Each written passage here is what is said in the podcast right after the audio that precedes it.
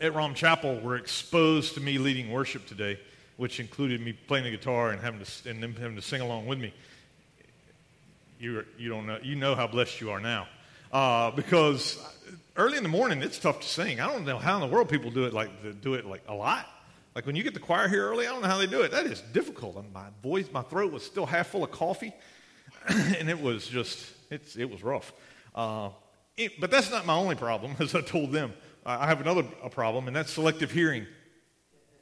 I some of you may have this deal with this. It happens all the time at our house. But usually that's really where it strikes me the worst is at home. For one reason or another, Michelle will, I, well, I hear some, this noise, uh, and then I look up and she's just staring at me. And I'm like, what? Did I miss something? And she says, You didn't hear a word I say. And I'm like, I, I could lie and say, No, I didn't, but I actually did hear something but I just wasn't sure what it was. And so I ignored it. And uh, if that is a problem for you, I'm with you. Like, it's, it's easy to, t- when I, it's not that I didn't hear, I heard, but I just wasn't paying attention, or I wasn't focused in. The other side of that problem is, is that is something that I, I find I also have another problem is kitchen blindness. I don't know if any of you share this with me or not, but I have kitchen blindness. Like I, can, it, I can go outside and you know I may wear reading readers, but I, I mean outside I can see pretty good. You know, I, even in most parts of the house, I'm pretty. I can see stuff. I can find stuff. But you get me in the kitchen, and Michelle said, "Didn't you see the the dishes in the sink?" No. I, honestly, I did not see the dirty dishes piled up in the sink. It doesn't matter how big the pile. I usually don't even notice. And then it strikes me when I get in the refrigerator, and she'll say, "Can you get the Dukes?" And I know that's to get the mayonnaise, right? I go to the fridge and I'm, where's the Duke's mayonnaise? It's like, it's like that mayonnaise jar has a cloaking device or something, you know? It like, it camos itself to blend right in with the pickles and the ketchup. And I can never find it. I'll be in there looking for half an hour. Jimmy, you do that too? It's not mayonnaise, but it's something else, right? It, it, it affects all of us, right? That, well, not all of us. Some of y'all are really good at hiding stuff. That's the problem. Some, some of you can just hide stuff better than others. That's all it is. But I call it kitchen blindness, where I tend to, to fall into that trap when I get into the kitchen. Those are funny. There's another problem that I have that I think I share with probably a lot of us here today. It's not as funny, but it's just as real, and it's what I call tunnel vision. Tunnel vision, applying it to our prejudices, our biases, right? That we tend to see things one way or the other. A tunnel vision is when you see it like a narrow tunnel, like you're looking through a tunnel, and you don't see the, the perspective, right? You don't see the surrounding uh, environment. You don't see the context for things, right? You get locked in, tunnel vision, into a problem or into something that's not right, and you don't see everything, anything else. Many of us struggle with this, especially when it comes to politics, no matter which side of the political spectrum you're on. You tend to zero in on everything that agrees with you or all the little things that you disagree with, right? Comes up when we when we see people who are uh, getting help from the government, one way or another, how we see those folks, we tend to see the problem or the opportunity as we see it and not the surrounding context. It also comes into play when we when we see people who are materially blessed, right? We struggle with seeing the big picture. If you're not sure if you have it, let me give you a test. This is like that seeing eye test, you know, the eye test when you go to the doctor's office. Uh, this will be the big E, right? This will be the big one that if you, you'll know whether or not you have spiritual tunnel vision. You're leaving Rock Hall, and you, you have to go back in to get something that you forgot in your house. you come back out, you, you're going up, up the road to that town up north, and Chestertown, I'm talking about and, and on your way, you, get, you finally catch up to a, a group of about 20 motorcycles, and they're all going about 40. Long line of cars behind them. What are the thoughts that start going through your mind about that group of people? They may be a different skin color than you. They obviously dress different than you. We start to assume things about them, don't we? We do. we, pretty much all of us do. We might check ourselves, but there for a moment, are in and out, we make assumptions about those folks, those people, right? Don't we do that? Tunnel vision, spiritual tunnel vision. We don't want to do it, but we do. Sometimes, it's, sometimes this spiritual tunnel vision is actually a good thing. It can be actually a really good thing. Like, like when I, I want to block out distractions so I can focus in on, on my study of God's Word or focus in on prayer. I want to block out everything else. That's a good time to have tunnel vision, spiritual tunnel vision. When you want to, when you want to avoid temptations, it's good to be able to walk through uh, chaos without being drawn off track, right? I remember years ago we went on a mission trip and, and uh, we, were in, uh, we took a bunch of kids a long time ago. We took them down to Pass Christian, Mississippi, and uh, we decided, Michelle uh, was with us, my wife, and we decided we're going to take the kids over to New Orleans to get some beignets and some coffee and just let them see the town or whatever. You know, we hadn't been, neither one of us had been to New Orleans since, since I got out of college. And so it's been years and years and years since we'd gotten there. And so the kids are all down there. It's the middle of the day. We're not thinking much about it. And they said, well, where's Bourbon Street? And we're like, it's over. It's right over here, you know. So they said, we had to walk back to the van anyway. So they're like, can we walk, walk, just walk through it just to see it? And we're like, okay. It's 12 o'clock in the morning. It's noon. Big mistake. Big mistake. Bourbon Street has changed. Bourbon Street has changed a lot since I'd been there before. And uh, so my wife says, Boys, put your blinders up. She's like literally covering their eyes because, yeah, it was, it was a mess. So we do that, right? It's okay to get focused, to have put spiritual blinders on at certain times of life.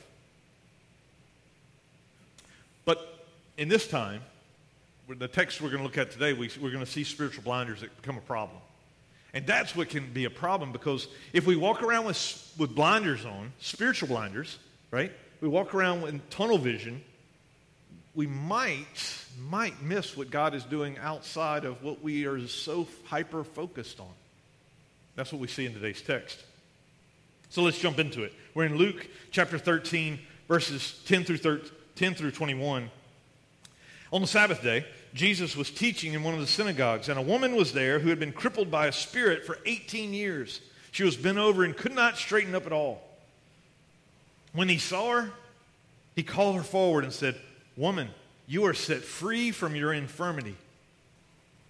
Then he put his hand on her, and immediately she straightened up and praised God. Immediately. This infirmed woman immediately straightened up and praised God.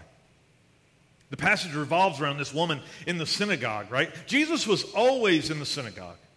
Always. He, we, we go on vacation, some, you know, many of us go on vacations, and sometimes, oftentimes, for many people, they don't go to church, right?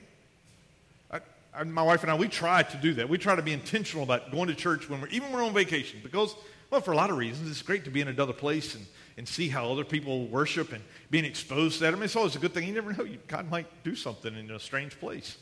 Right? But this woman was in church, in the synagogue that Sunday. And Jesus was invited to preach that day. That may be why she was there. We don't know. But Jesus, he was a, a well known teacher.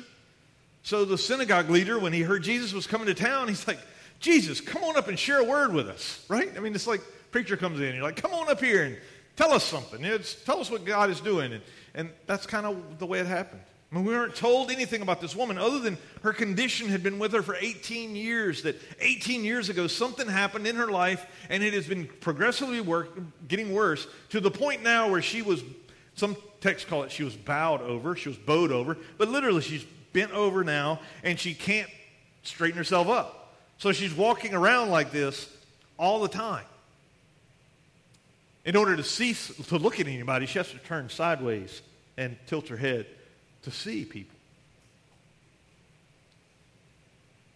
My mom has a degenerative disease in her back, and, and I, I know that the pain, I'm well aware, maybe, maybe I don't know it, but I'm well aware of the pain that that can cause in someone's life. For 18 years,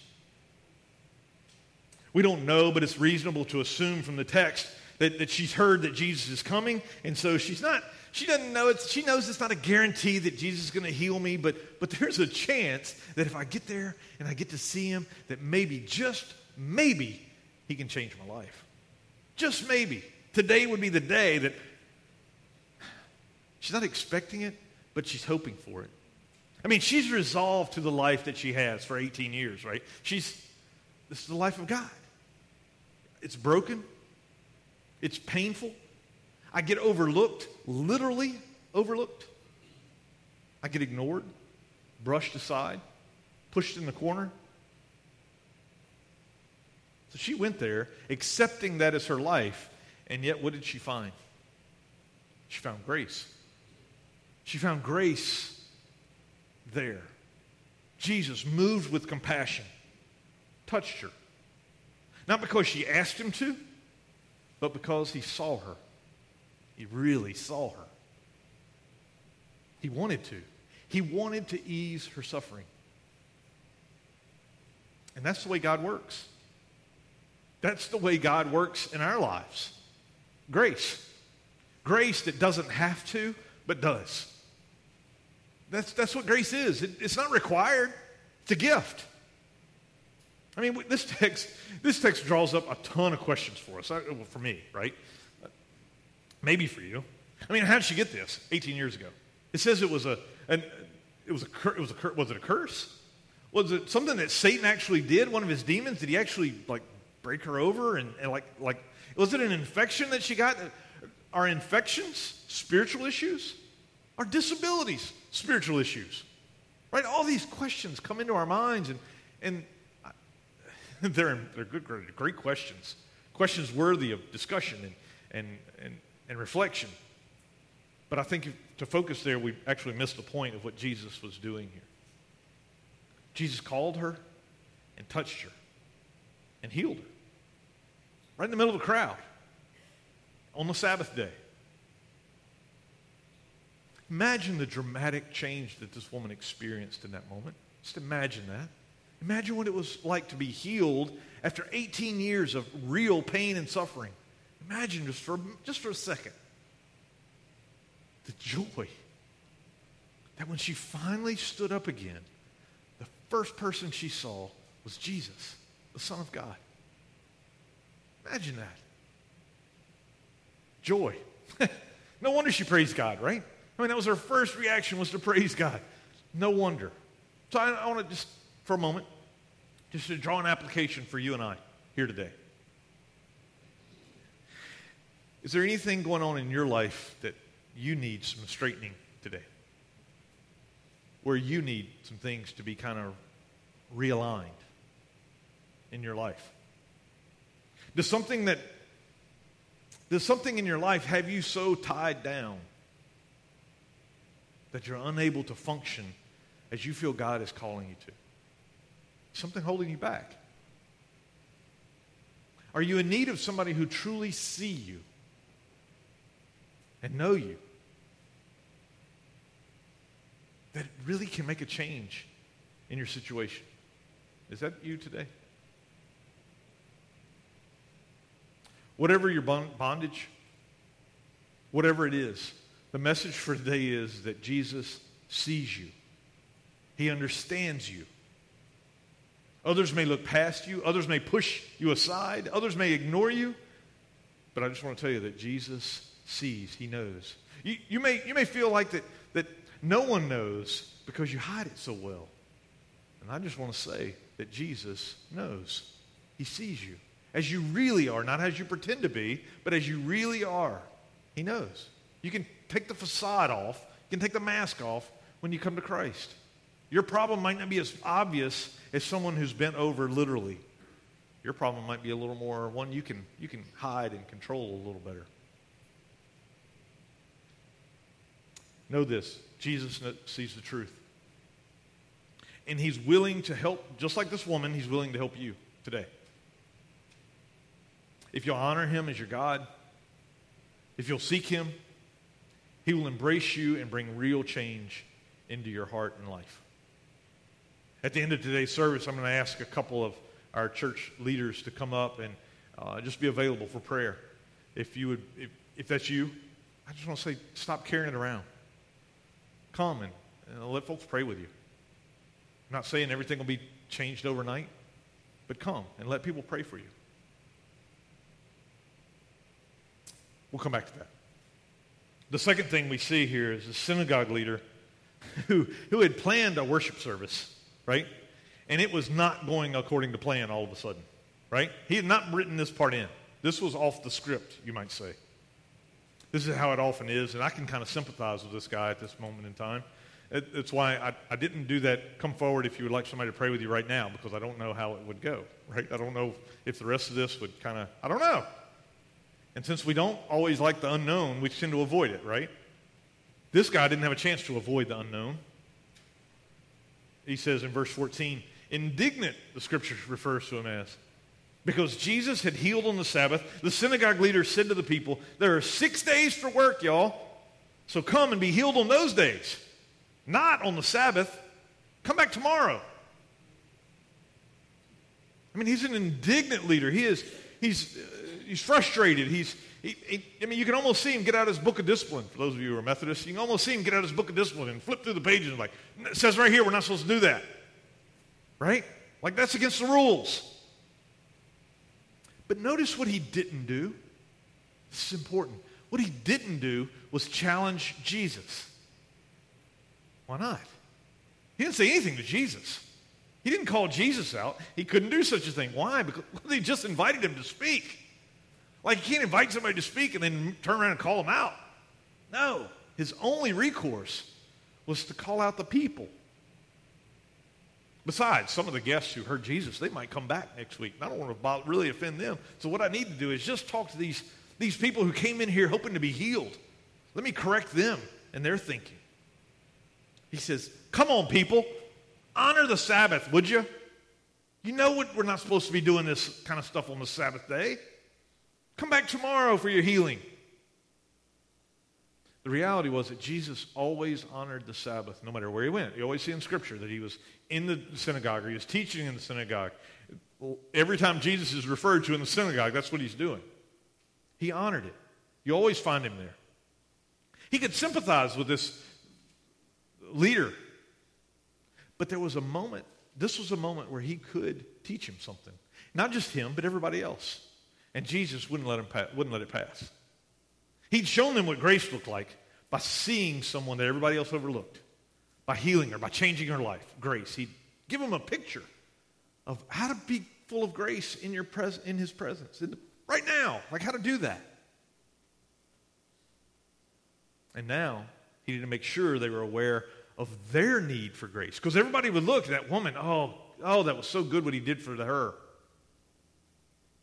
They were missing the fact that what they needed. So Jesus took this opportunity to show them what they needed. The Lord answered him, You hypocrites, doesn't each of you on the Sabbath untie your ox or donkey from the stall and lead it out to give it water? Then should not this woman, daughter of Abraham, whom Satan has brought, who's bound for 18 long years, be set free on the Sabbath day from what bound her? When he said this, all his opponents were humiliated but the people were delighted with all the wonderful things he was doing. You see, the Sabbath day was a very special day. It's right in the Ten Commandments, right? So holy was this day that Jewish leaders, they came up with, with all sorts of laws and restrictions and guidelines of, of ways they were to, you, what you could couldn't do, should and shouldn't do on the Sabbath day because it was such a big deal. They recorded it all, and one of them was considered called the Talmud. It's, it's a book of restrictions, a book of laws. It's sort of like how you and I, if you have a little a toddler in the house, how you put all those locks on the cabinets. You know, in the kitchen, you go through and you put, maybe you use rubber bands. Put rubber bands around the cabinet knobs and everything. So, the, why? Because you don't want kids drinking bleach, right? You want to keep them out of the disinfectants and the knife drawer and, and everything else. So you lock all that stuff up. Why don't you just take it out of the room? Well, because it's you need it right there. It's more convenient to have it right there. But we don't want the kids to get in it, right? Well, why not just lock off the kitchen? Well, because that's where we spend a lot of time, right? We make exceptions for some things. We draw the boundaries in clear places, just like the Talmud would do. But some things are off limits. And yet, just like with your toddlers in your house, just like the Jewish people, give them enough time, and they're sitting there surrounded by all the pots and pans. I don't care how well you lock them down. They're going to pull them all out, right?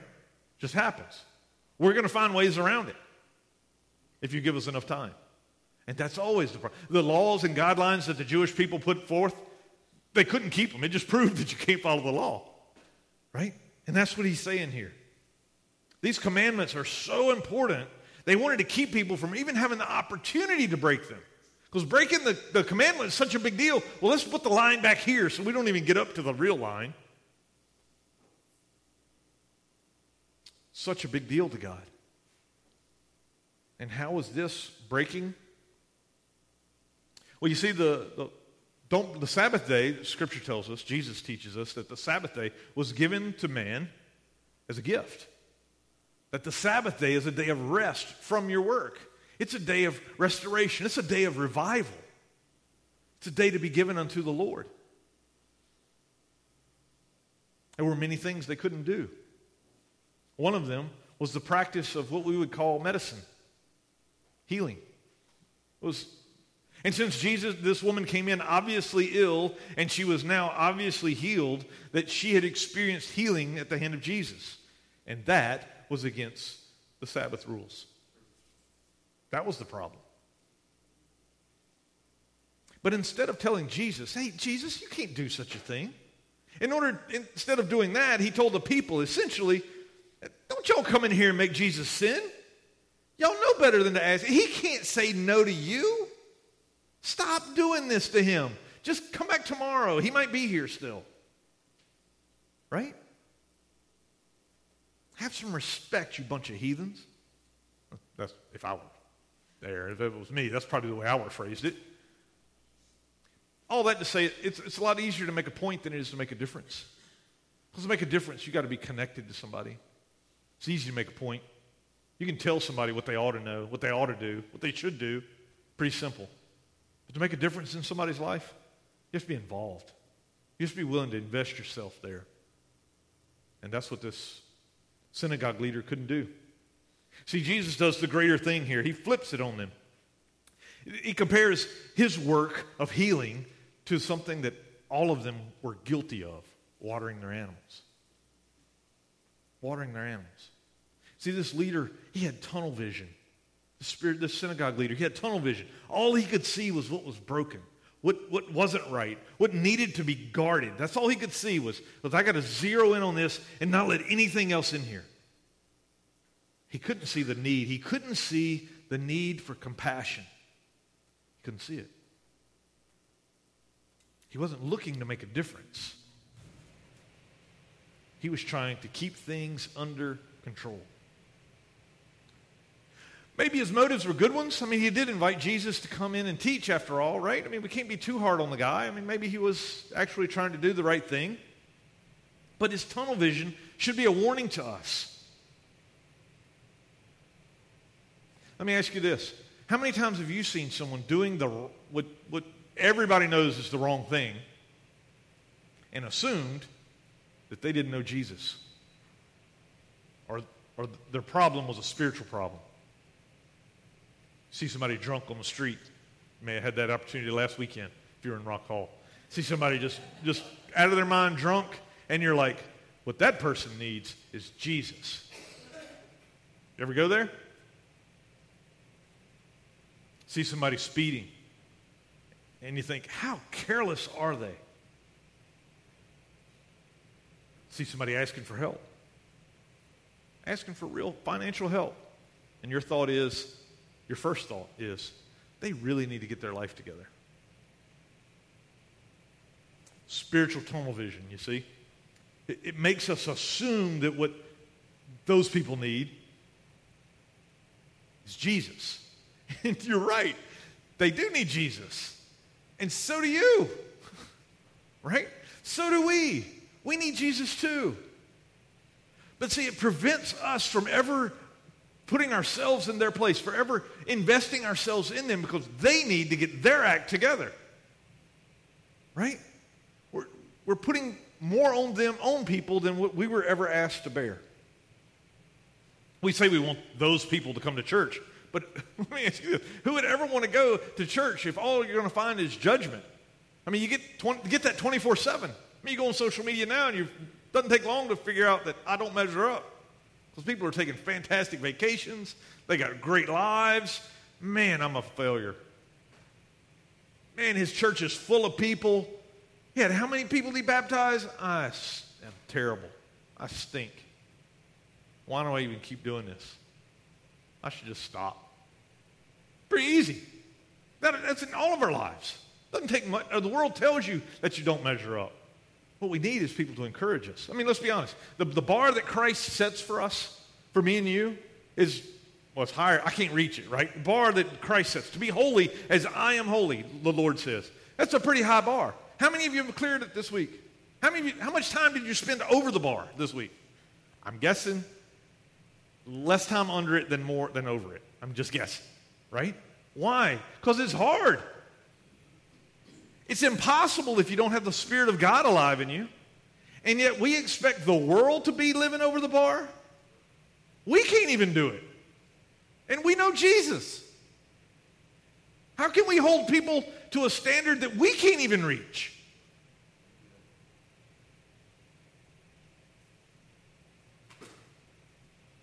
Be careful with spiritual tunnel vision. Don't be so focused on what is wrong. Instead, focus where God is at work. Focus your life where God is at work. I think that's what Dr. Luke was, was setting us up here when, in, when he put these two short parables in to close out this section. Uh, verse 18. He said, Therefore, this is what the kingdom of God is like, Jesus said, and what I shall compare it to. It's like a garden, or it's like a grain of mustard seed that a man took and sowed it in his garden, and it grew and became a tree, and the birds of the air made nests in its branches. And again he said, To what shall I compare the kingdom of God? It's like the leaven that a woman took and hid in three measures of flour until it was all leavened. This is a picture of an infected church. You see, the mustard seed, the mustard plant was, uh, we, we read about that a lot, but it was actually a weed. It was an invasive plant. You wouldn't go and plant that seed in your garden, right? It's not something you would do. But if you did, it would grow and become shelter for many birds. What he's saying is that, is that here in the synagogue, here he is doing something that you ought not do, that people aren't going to do it, heal on the Sabbath.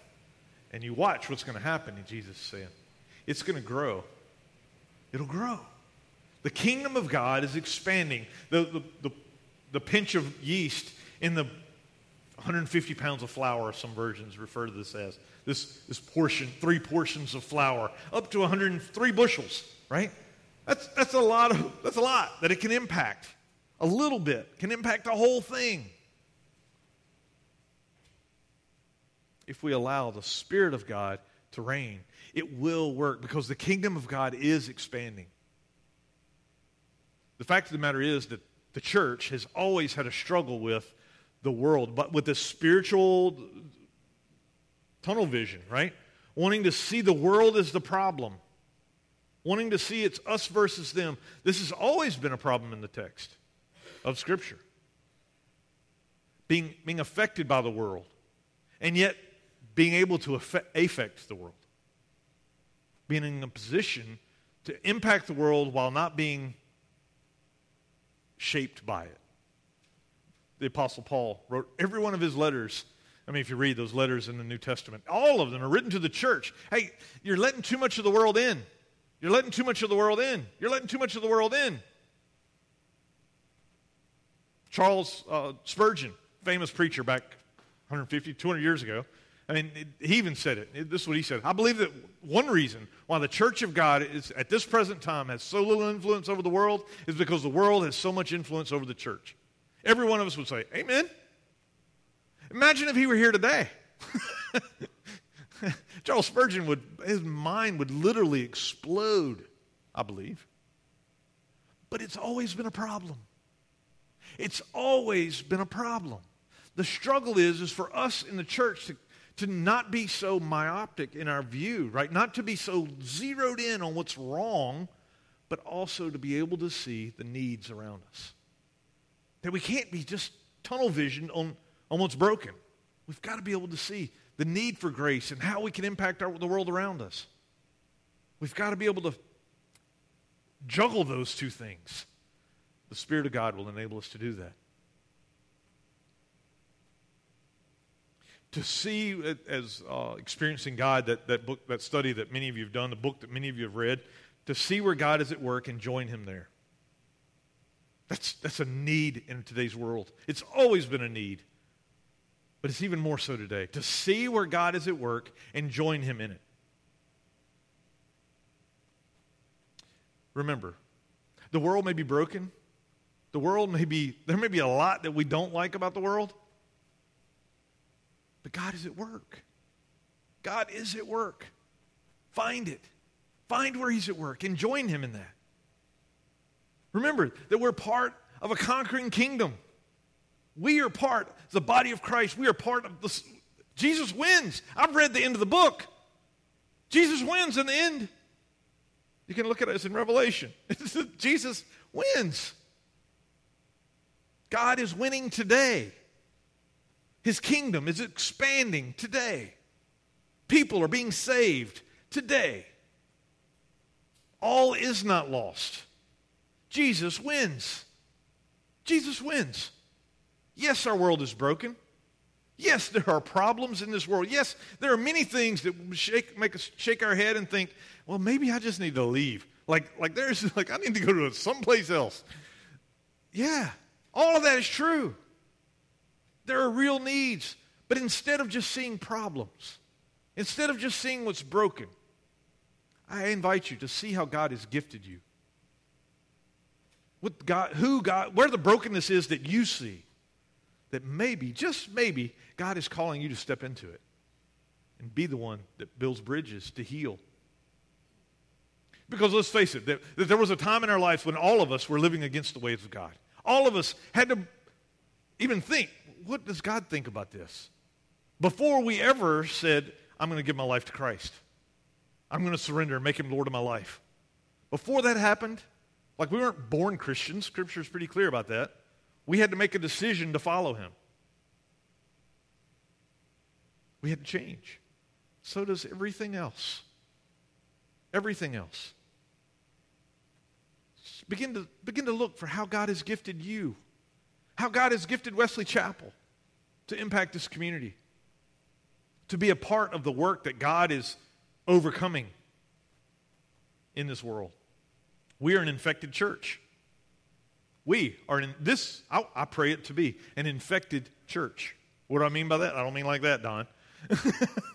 Don's coughing. I don't mean I don't mean infected like that. Welcome back, by the way. What I mean is infected with not with spiritual tunnel vision, but infected with love. Infected for our community with hope, for our world, for our nation. A church where we see real needs, knowing that God is the answer and that He wants to use us to teach that, to show that, to reveal that to the world.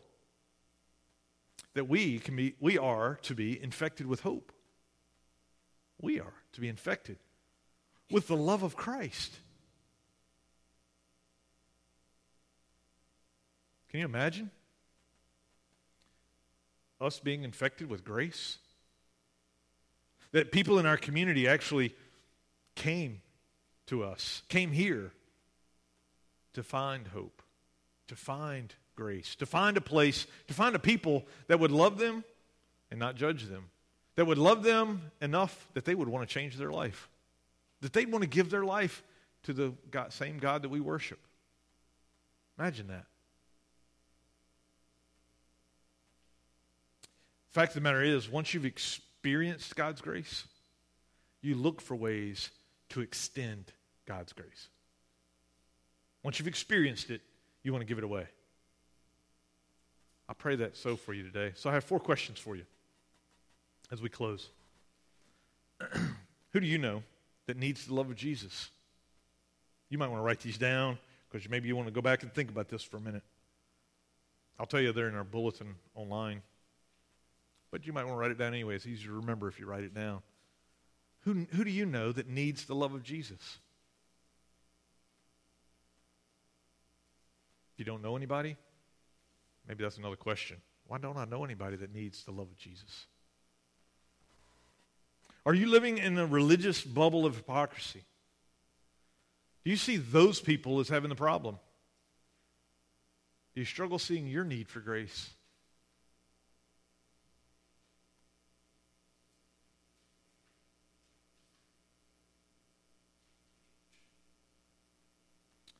Third one for all of us.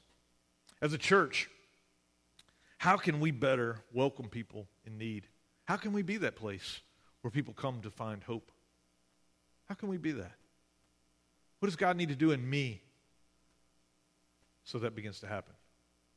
What does God need to do in you so that you become a vessel of hope?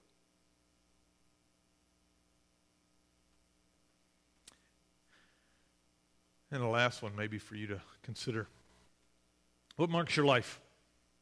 Your life. Worldly or godly influences? It's that question that, uh, that maybe you've heard before. If, if a stranger, stranger found, found your body, would they mistake you for a Christian? Would you be mistaken for a follower of Christ? Good questions to ponder, maybe uncomfortable questions to consider. But all the same, worthy of our consideration. That we might become the people of God that He, that he saved and redeemed us to be. To be on mission that He called us to be on right here in our community. I'd like to pray for you. Let's pray. God, we thank you for what you're doing in our midst. We thank you for how you have saved, transformed, redeemed, and have called us, Lord. You've put us here in this place to be your hands and feet. Lord, I invite you here in this place to, to do what you need to do with us, your people. We need you, Lord. We love you.